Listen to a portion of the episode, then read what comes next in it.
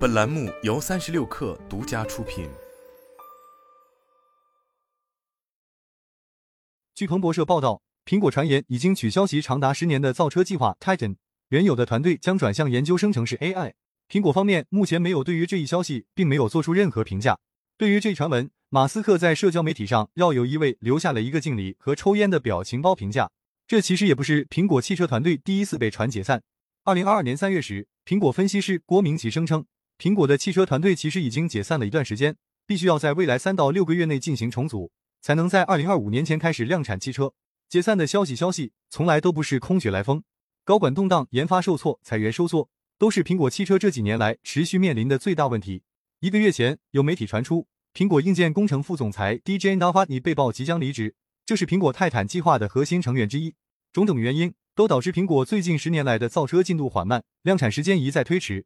不久前还有消息称，苹果汽车的发布时间被再次延后，从最早的二零二五年继续推迟到了二零二八年。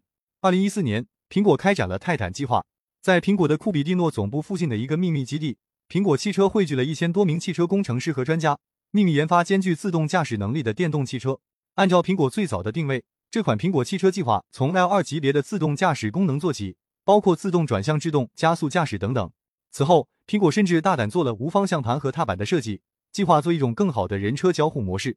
在造车大战火热的时候，苹果一开始也对于这个项目寄予厚望，行内外大量的高管加入这一秘密部门。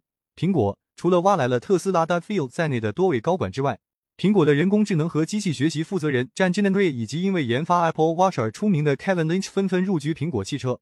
苹果内部也倾斜了最核心的资源给苹果汽车。苹果汽车的核心处理器也是打造过苹果 M 系列芯片的团队来负责。根据外媒此前报道。苹果汽车的定价可能是明显高于其他电动汽车的高端车型，价格或为十万美元。不过，这一项目历经跌宕。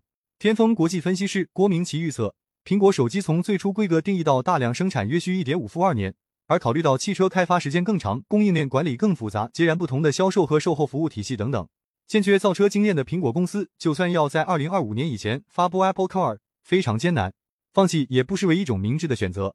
秘密研发十年无果。苹果显然已经失去了电动汽车的入局资格。目前电动汽车的渗透率已经接近百分之二十，特斯拉中国电动汽车品牌已经占据了用户心智。更何况，苹果还有 AI 和 Vision Pro 所代表的空间计算需要布局，这是他们相对来说更有优势的领域。对于一家商业公司来说，几乎很难有带宽同时布局三个他们从未涉猎的陌生领域。